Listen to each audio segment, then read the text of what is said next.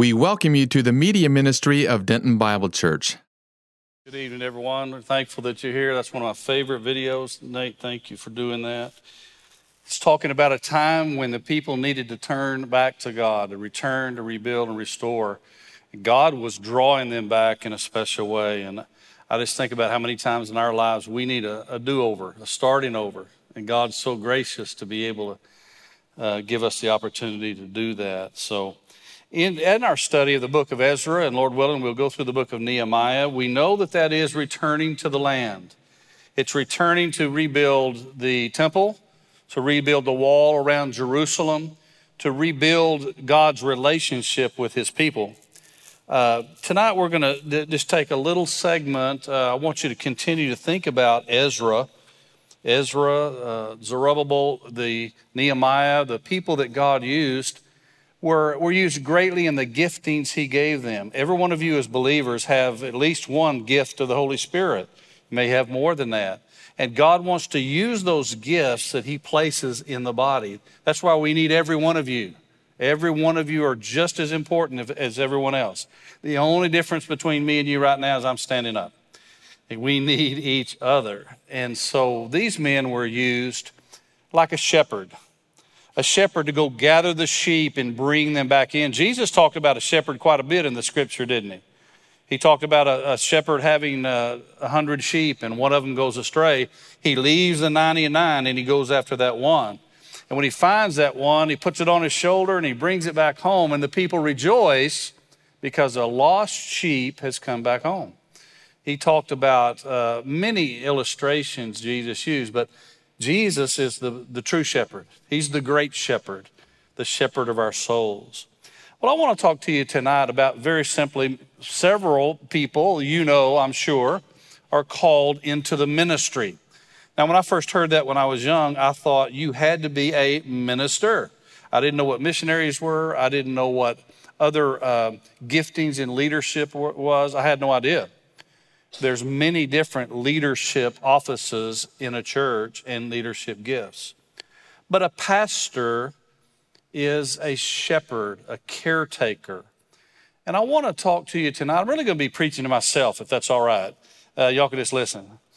I want to preach uh, out of those two verses that, that they read to us just a moment ago, Jordan did. And in those uh, two verses are tremendous truths that show us what a real pastor should be. I want to talk about pastors that care. I'm thankful to be a part of Denton Bible Church. I've been here now since 2008. I'm very grateful. I love my pastor. Uh, I, before I served as a pastor of a church for a lot of years, and I couldn't say I had a pastor. I didn't. Christ was my pastor. I should have had someone else that I was close to, and I didn't, and that was one of my failures. But I'm so grateful to be here, and I get to say that Tommy is my pastor. Many of you that might be listening online, we welcome you, and we're thankful that you do that every Sunday all around the country. Um, we want you to come and be with us sometime if you've never come, and I'm thankful that I can say Tommy Nelson is my pastor. This is the the the uh, this is what I want to be when I grow up. I want to read to you out of this this passage: pastors that care. Jordan read to us there 1 Thessalonians 2 7 through 8. And let me just read it one more time so you can get that, uh, get that in your mind.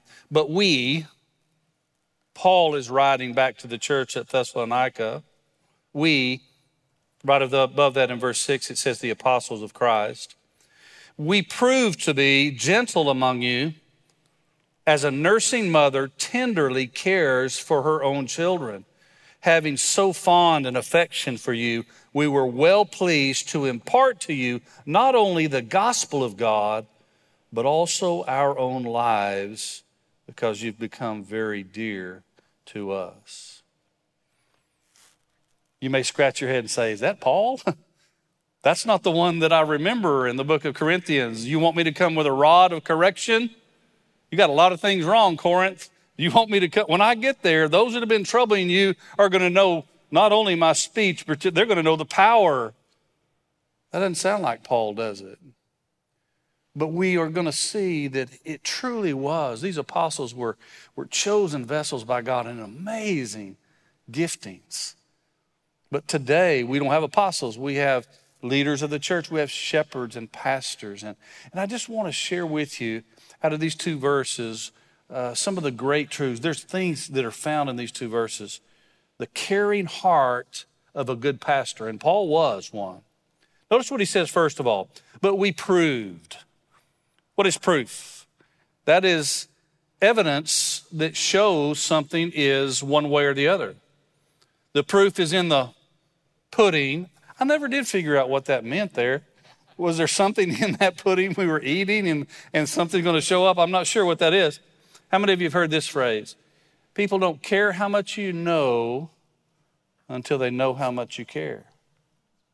So, a pastor's life, a shepherd in the church that is to shepherd the flock of God, should have a life that is proven. In fact, some of the qualifications of an elder or deacon show very clearly that this office that God has called some to, their life has to be proven.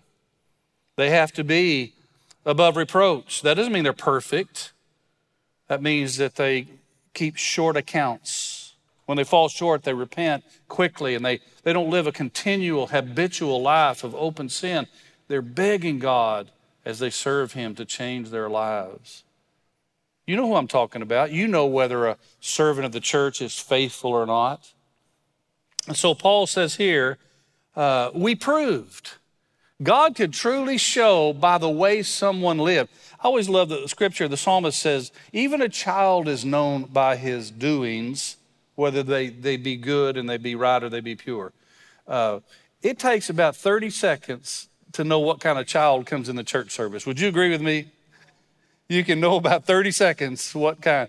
And I look around here and I'm thankful we've got great children here. I'm so blessed because I'm looking around and I see babies.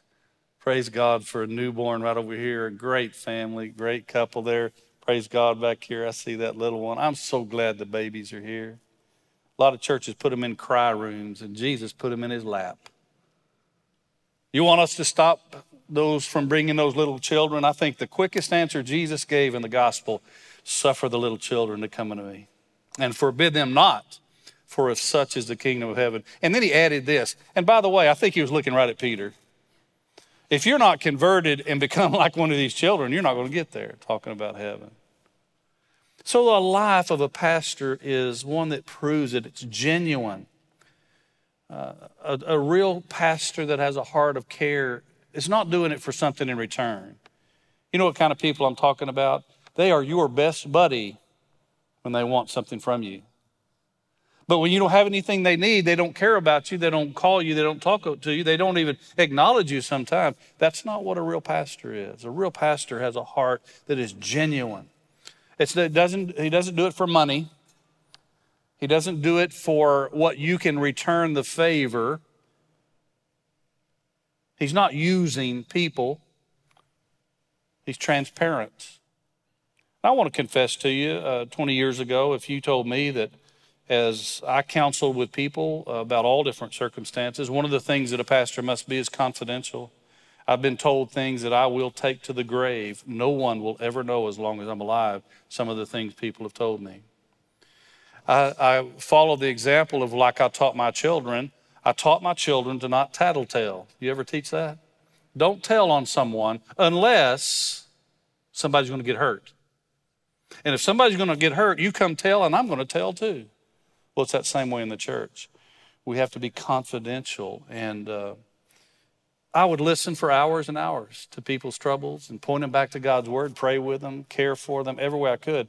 But as far as me being transparent with them, I had a little hard time doing that. Anybody with me?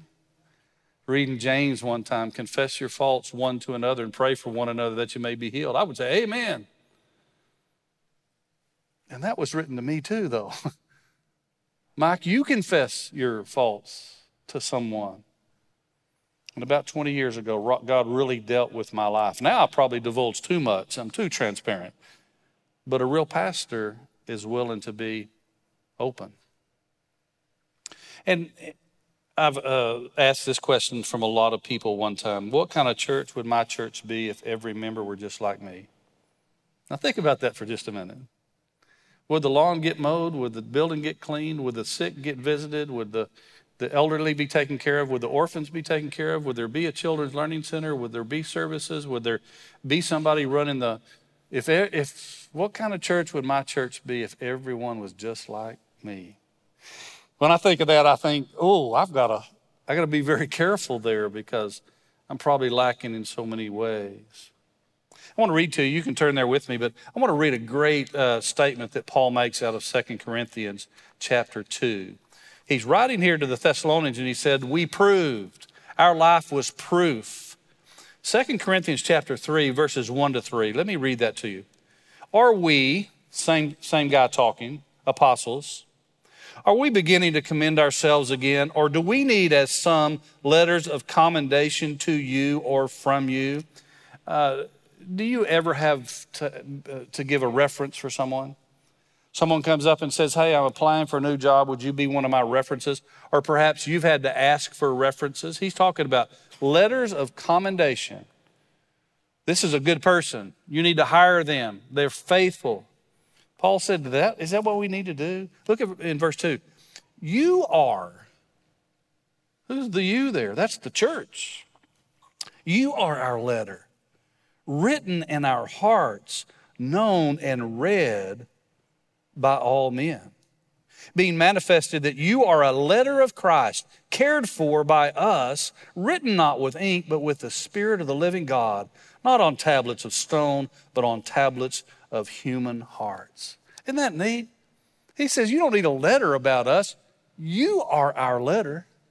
Have I been faithful to teach you? Have I been faithful, Paul says, to lead you and to guide you? The Queen of Sheba had heard about Solomon, traveled way across the countryside to go and, and to meet Solomon. And do you remember what it says in that great story?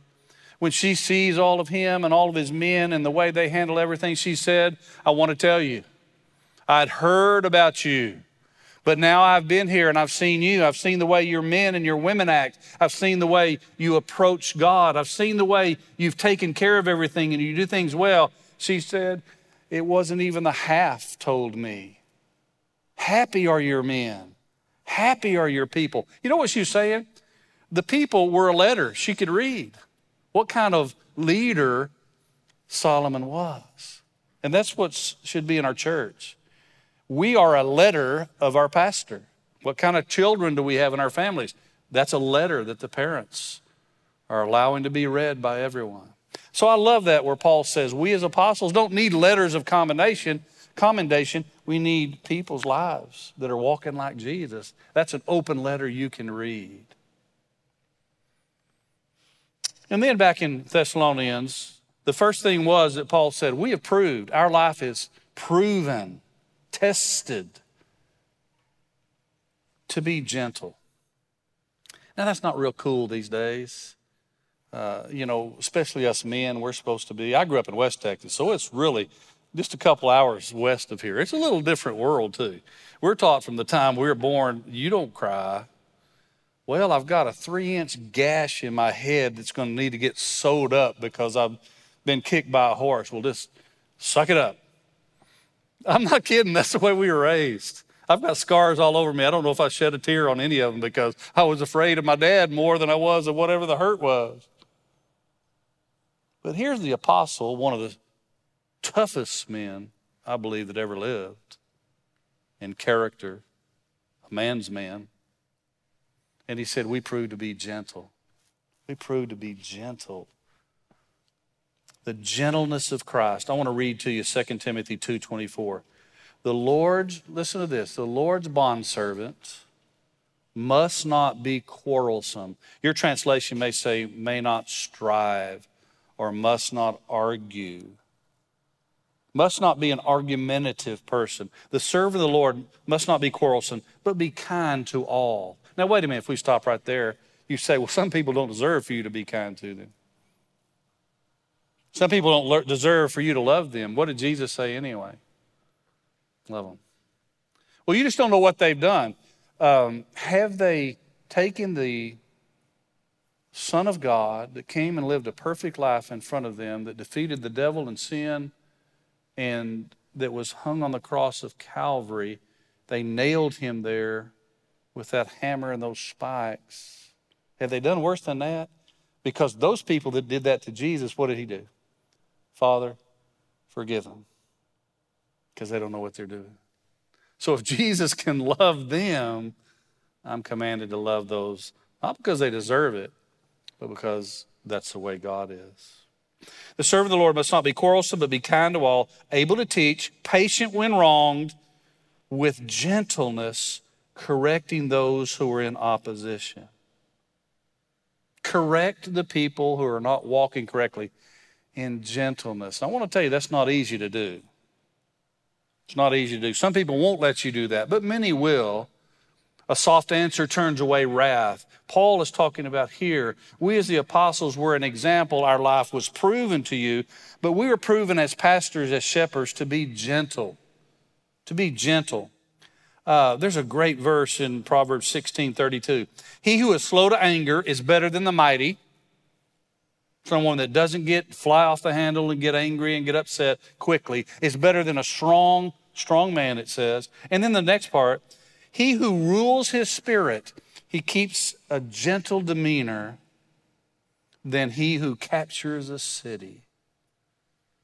The person that lives a life with gentleness, I think when Jesus was alive, if my children were, were there, I would say, Go get in his lap. Go, well, he may pull his beard. Go pull his beard. He won't care. That's Jesus. Nobody cares like he does.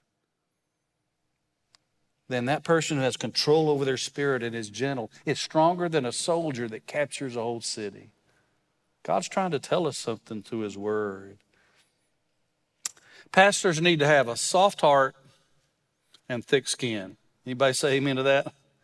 We need to have a soft heart but thick skin. Because it is a calling from God. Uh, I've told you before, my daughter's a graphic designer, and I wanted her to get all of our staff make a t shirt that I could hand out to them. On the front of it, it says, Welcome to ministry. And on the back is a great big bullseye that we can wear and always remember you a child of God, you a servant of God, you're, you're a target. But God's so much better. He's so much stronger. Uh, we need to deal when we can with a soft hand. Sometimes we can't. Meekness. Oftentimes people mistake that for weakness, and we know that's not true. Jesus was meek, but he was not weak. Moses of the Old Testament was the meekest man in all the earth, but do you think Moses was weak? Oh, no, no, no. Meekness. One of those beatitudes of Matthew chapter 5. You remember Galatians 6. Uh, if a brother is overtaken in a fault, you see somebody in the church that sins, you who are spiritual, there's supposed to be leaders in the church that are walking right with Christ. Excuse me, you who are spiritual, restore that person in the spirit of meekness. You don't go in there and say, I'm going to straighten you out. Aren't they going to say, Thank God you're here? I needed you all my life, and you've just shown up to fix me. One person said that they thought they were God's uh, Holy Spirit sandpaper to sand all the rough edges off everybody. I got news for that person. They, they are not God's holy sandpaper. The Holy Spirit has no problem taking care of that for us. But when we can, we need to deal with gentleness. A pastor that cares is willing to have a gentle spirit. Dwight Moody was a strong man, he was stout. If you see some of his pictures, Dwight Moody, um, Moody Bible Institute, Chicago, Illinois, study about him. He was a strong, strong man. And uh, one day he was uh, speaking to some younger men, and there'd been one in particular that he was young, he was stupid, he had made some wrong decisions and done some things wrong. And uh, reading about this, Dwight Moody says, I was talking to that younger man and I rebuked him and said, You need to tarry in Jericho till your beard be grown. Now, if you know what he's talking about there, the, the people of God, the young men of God, uh, in, in 2 Samuel chapter 10, were out fighting the Ammonites. The Ammonites captured them. They shaved half of their Israelite beard off and left the other half. Now, that's pretty goofy in college, we had one of those, one of those uh, contests, you know, that they could bid to shave your beard. I had a full beard covering up my three chins, you know, and I didn't want to shave my beard. So I spent all the money I had buying my own beard back. But man, I remember one guy, he got just patches of his beard shaved off. He had to go out to lunch the next day, and it was a, it was a lot of fun, really. But David's men, the Ammonites did that to mock them and to make fun of them. And David said, Tarry in Jericho till your beards be grown. Wait a little while. And Dwight Moody thought that was cute, and he had said that to that young guy. You need to tarry in Jericho. You need to grow up, young man. He saw that it bruised that young man's conscience, it hurt him. Can our words hurt us? We were told a lie growing up sticks and stones may break my bones, but words may never. That's a lie. Words hurt. Words hurt for a long time. Dwight Moody, they said, this big, big, strong man, realizing that that young man, his conscience was offended, they said he went over and put his big, strong arm around that young man and just hugged him and apologized for what he said. That's the care of a real pastor. It's not harsh. Now, he has to fight the, the bad guys, he has to stand strong on God's word, but he's ready and willing to be gentle every time that he can.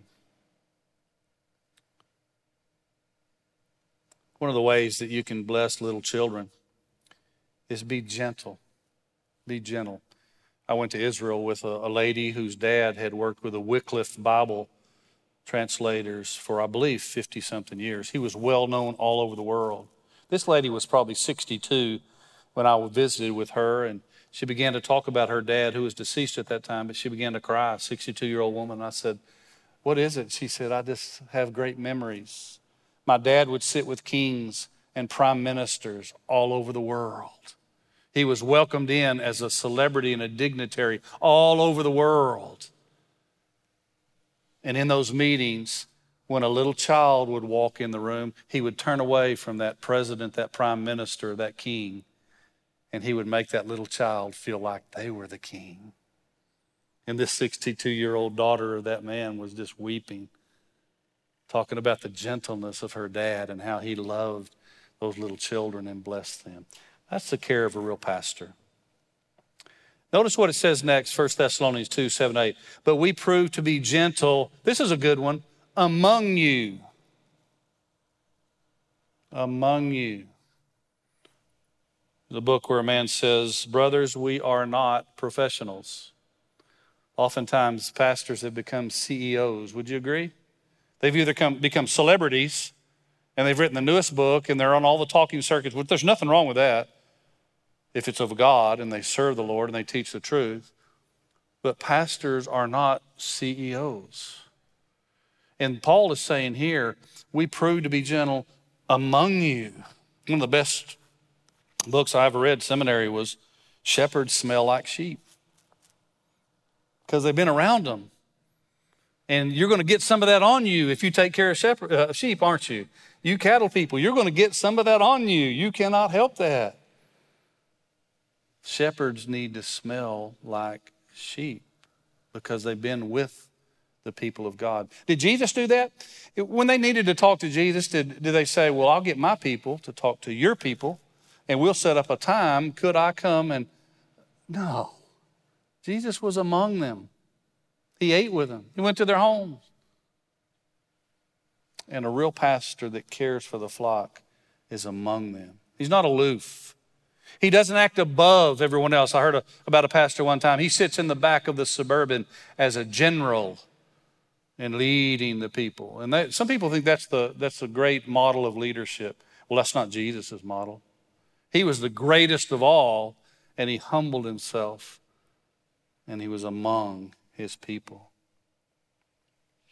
We're not to be in a penthouse office separated from the common man. There's a great verse in Proverbs 27, it's verse 23. Probably some of you have heard this many times. It says this Know well the condition of your flocks. Would that be important to, check, uh, important to check your cows every now and then? You got to check. He's talking about a shepherd here with sheep. Know well the condition of your flocks and pay attention to your herds. And when you look at the, the, the Hebrew word that is used there for the condition of your flocks, you know what that, that word means? It means you need to know their face. Now, how close do you need to get to a sheep before you can recognize his or her face is different than the next one? That's pretty co- close, isn't it? You've probably heard a lot of times about shepherds and sheep. Sheep know their shepherd's voice. Right now in Israel, a lot of sheep will get together. There's still shepherds, just like there was 2,000 years ago. A lot of flocks will get together. They'll feed and water. But when the shepherd calls his sheep, they know their shepherd's voice. They immediately separate and they go join him. Jesus said that same thing. My sheep hear my voice. I know them and they follow me. But you know what? That shepherd needs to know his sheep. Well, that's old Lucy over there. Lucy likes uh, fresh water. She needs to be first. There's old Bill over there. He eats a lot of food. I got to get him a lot because he needs it. And a real caring pastor knows his people. Now, I want to give, I want to give a little slack here. In a church of 4,500, 5,000 people, please don't ever be offended if you walk up to me or to Tommy or one of the other pastors and, and say, Well, what is my name? They do that. They did that to Billy Graham one time. Billy Graham, who went all over the world, preached to millions and millions of people. He said all the time people came up to me and said, Do you remember me? He said, Well, you look familiar. You have two eyes, two ears, and a nose, but I'm sorry I don't remember your name. Give a little slack to your shepherds and pastors that, that might not know you, your first name your last name, but just tell them what it is. And shepherds need to know their herds. I'm going to ask you to, to look with me in Jeremiah 23. I think Nate's going to put it up for us. Um, this is the seriousness of that. Jeremiah 23. God rebukes the shepherds in the Old Testament pretty severely. In Jeremiah 23, right at the first of the chapter, chapter look at these words here. Woe. Now, anytime it starts out with woe, that's not good, right? woe to the, to the shepherds who are destroying and scattering the sheep of my pasture, declares the Lord. Therefore, thus says the Lord God of Israel concerning the shepherds who are tending my people. Now, that tending there, that word in Hebrew is, means to visit them, to take care of them, to shepherd them, okay?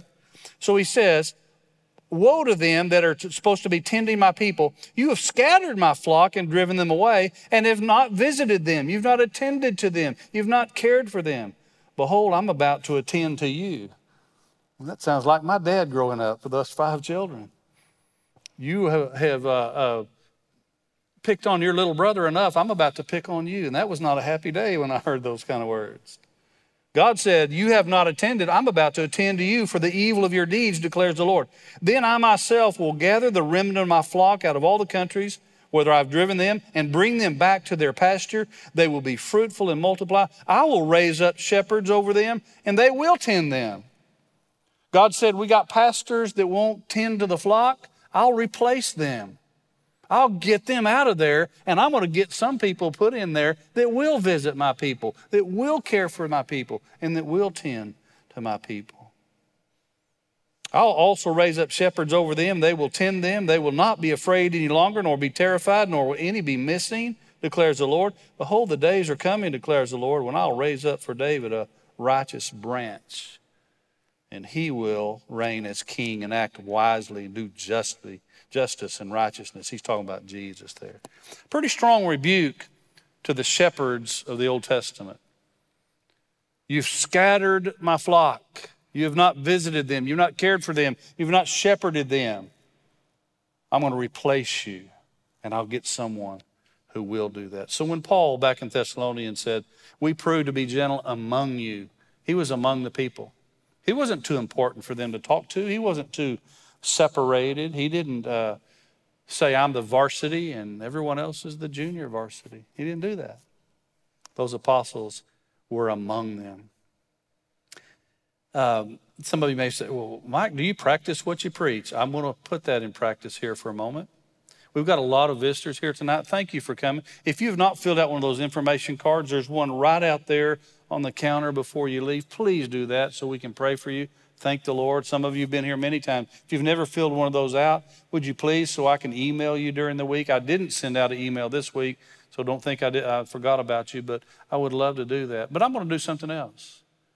If there's any of you here tonight, I don't care if this is the very first time you've come to church or you've been here a lot longer than I have, and you would like a home visit from one of us, the leaders of the church, would you pull out a piece of paper, write your name on it, your contact information, and give it to me before I leave?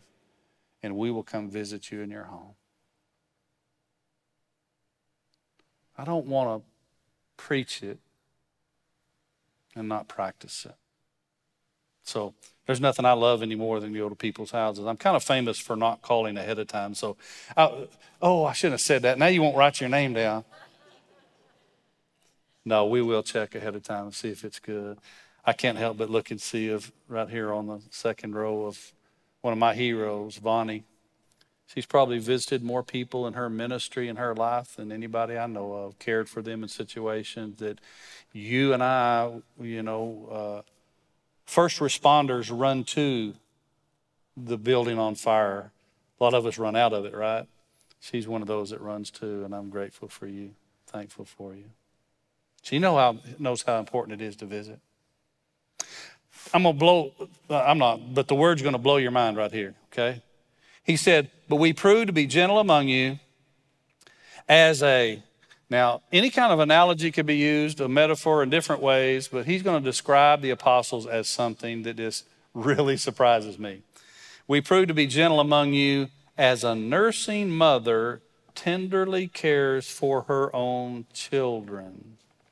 You know, I told you we were so blessed to have some of those children here today, newborn babies. Dads, are they taking care of those babies right now? They are, aren't they? Just exactly what Paul said. The, we as apostles are like nursing mothers, tenderly caring for her own children. I don't think there's anything more beautiful on the whole planet than a good mama that takes care of their children. Some women say, Oh, I gained weight being pregnant and it's hard, uh, you know, and we've got all these kids. And we t- I want to tell you, you are the most attractive women in the world when you're a good mama. I called my mom mama. And the apostle said, he could have used any illustration. We're like a soldier. We're like an athlete. He did oftentimes. But in this case, he said, we prove to be gentle among you like a nursing mother. Us guys need help a little bit because we're not mamas. Uh, Holly was gone when our, our, children were little, and my daughter had uh, really beautiful long brown hair, and and it was time for church, and we got there early because I was uh, taught Sunday school and preached, and so uh, Holly was gone, and I thought, how am I going to fix Katie's hair? I hadn't practiced that much. I should have practiced. But I did the best I could. I think she had a ponytail sticking out like this, you know, on the side. And finally, I got to church with brushes and combs and, and asked one of my good friends' wife, I said, Would you please help Katie's hair? so she won't be embarrassed. And she said, Sure. And she did it so easily. Us husbands, we need all the help we can get. Of all the correlations that Paul could have used, that the apostles are like this, he said, We're like nursing mothers that care for their children. That's probably why when boys grow up and become professional athletes and they turn the cameras on them, who do they say hi to? Hi, mom. Us dads, we don't get any recognition, and, but that's okay because you moms are very special. A good pastor cares for the people of the church like a strong, kind, loving mama. Look at verse 8. We prove to be gentle among you, as a nursing mother tenderly cares for her own children, having so fond an affection. That's a genuine care. It's not fake, it's not artificial, it's not to get something from someone, it's, it's genuine. Um, the young people today, the millennials today, you know, we hear a lot about them, and people either say good things or they say negative things lot of things going on in the world. I want to tell you, some of us older folks, they're going through some things we never were challenged to go through. So you pray for them and encourage them. But I, I want to I, I want to tell you one thing: millennials today can spot somebody that's fake. Millennials can spot something that's not genuine, and I love that. Paul said we had so fond an affection. He truly loved those people. There was a kindness, a friendliness. It was not a drudgery. Oh, no, I've got to go to that church with all those people again. We talk about Mike Shear on our staff, the head of our missions department. He said, I'm going to have a church one day and it's going to be called No People Bible Church. I think that's pretty cool. We always say, uh, the fact is, sheep bite. Ministry's not easy. But here Paul says, We had so fond an affection for you. Um, if someone tells me that they're called a pastor and they don't like people, I'm going to tell them, you're in the wrong lane. You need to start over some other career path. Because pastors need to like people, pastors need to love people. I don't have too much confidence in their call if they're not a people person. You know what? Everybody needs to be liked. Everyone does. Everyone deserves that. We need to love one another. 32, above 32 different times in the Gospels, Jesus said to love one another, to care for one another, pray for one another, the one another's. I remember a song from several years ago that the children just loved, and it was simply entitled, He Knows My Name. You want to make a, a child feel good, ask them what their name is, and then the next time you tell them, you see them, call their name. They know my name. Paul says, having so fond an affection for you, we love you guys. For you, we were well pleased. If somebody is miserable in the ministry, get out. Get out. Now, that doesn't mean you don't have hard days and you go home and your wife says, What in the world has happened? No, that doesn't mean that you won't have those days, but if you're miserable and it's a drudgery to serve in the ministry, do something else. Because Paul said, We were well pleased, happy in the ministry. Uh, when I was in high school, some of us attended uh, a play in another church in a big town uh, over the life of Jesus. And it was so cool. Um, uh, it was the first time I sat by this one girl that was my girlfriend for a while, so it was all brand new, and so it was a fun night, and I remembered it. But I loved the play, and I, I was watching the guy that was playing Jesus. He was a pretty young guy, and I thought how cool that was. I would love to to be in a play and play the, the part of Jesus sometime. And uh, when the play was over, we went and talked to some of the actors, so I went and talked to Jesus and I asked him about things. And when he talked with me uh, about the, his effort in the play, I was telling him how good he did. His response to me was, This is a pain in the. Now, in my notes, I have just a, a line underlined there. I'm going to say neck for tonight, okay? He didn't say neck, but this is a pain.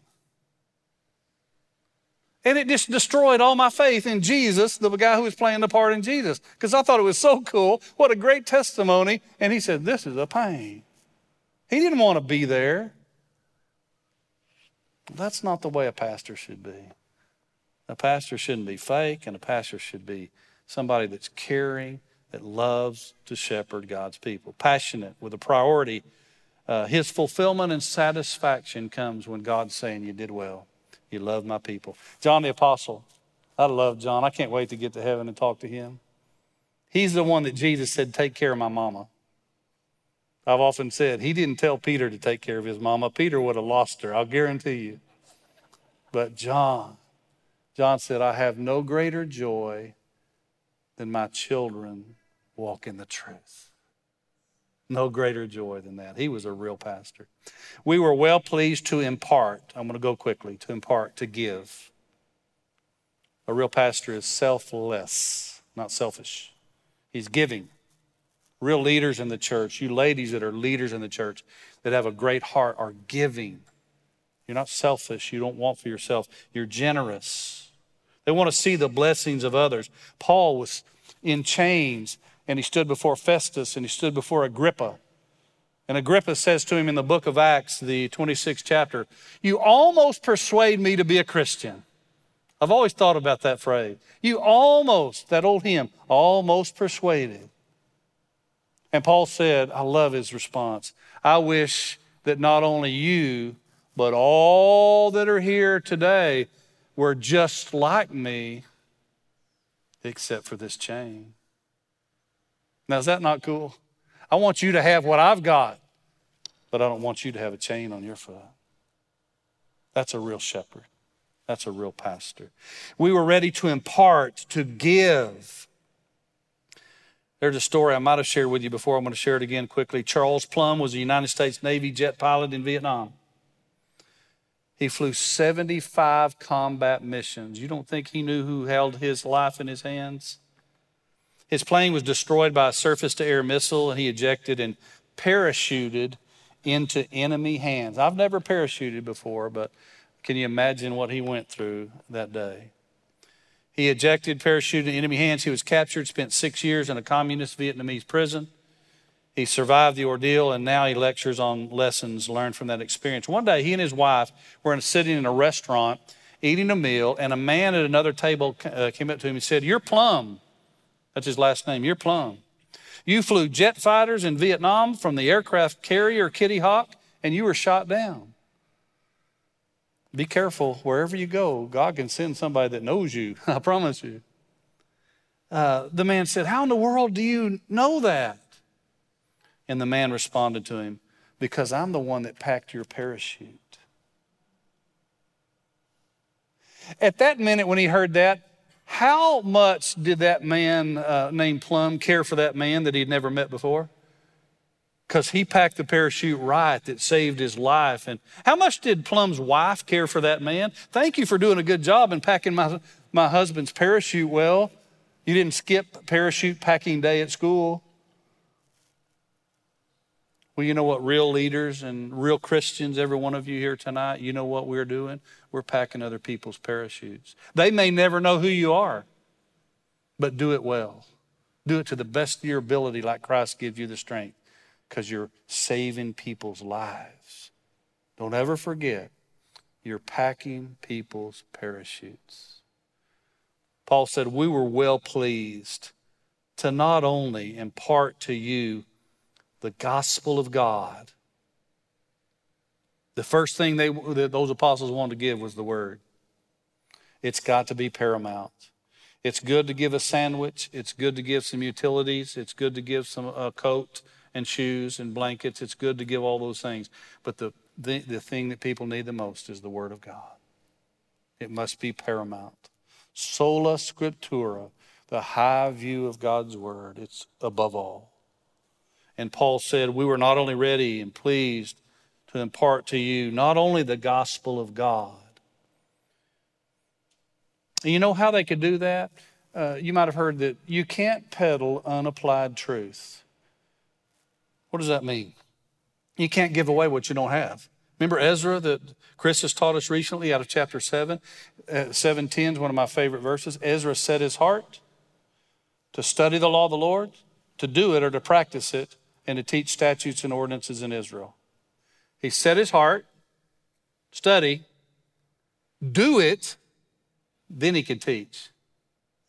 And that's what Paul's saying here. We have a life that we can teach now because they've done it. They imparted the word of God to them. They're not somebody trying to give away something that they don't have. He said, Not only were we ready to impart the gospel of God, but also our own lives. A real pastor lets you in his life. Now, he doesn't tell you personal things, private things that don't need to be discussed, but he lets you in his life. Would you pray for me? I asked people, I did an elders conference in East Texas this weekend, last, uh, and uh, I had a lot of people praying for me. Would you pray?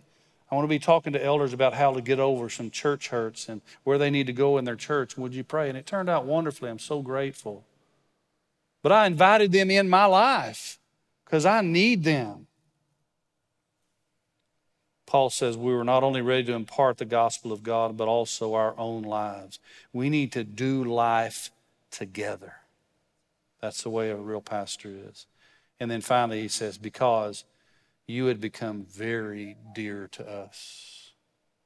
I was over there right where you guys were singing, and I was singing too, but I had my phone out and I was looking at some of my contacts. I, I have people from years and years and years ago that all I'd have to do is pull up their contact and send a text, I need you, and they'll say where and when. Brothers and sisters of Christ, and you guys are valuable to me. You are my family. And I truly mean that. And Paul's saying, You become very dear to us. A real shepherd loves the people of God. Proof, gentle, among, care, love, happy, impart, gospel, life. And then I have some more, but it's time to quit. Jeremiah Denton was another soldier that for eight years was held captive in a POW camp. He wrote a book called When Hell Was in Session, what it was like to be a POW, but he also gave his testimony and how God worked in his life and took care of him through those years. He is the man that some of you older folks like me probably could remember. They put him on uh, TV and the, uh, the other country dressed him up and cleaned him up and fed him, made him look, look okay. And he is talking back to the United States. But the whole time that he's saying they have, uh, you know, they've given me food and he's, they're making him say those things. Do you remember what he's doing? He's blinking his eyes in Morse code and he says, torture. And I'm not trying to be political here. There's God's people in all nations and all countries, and I love people from every nation we've ever been at war with here in the United States. And so don't lump somebody just because somebody of their country. If you don't want to get lumped with everybody in America, ooh, I sure don't, do you?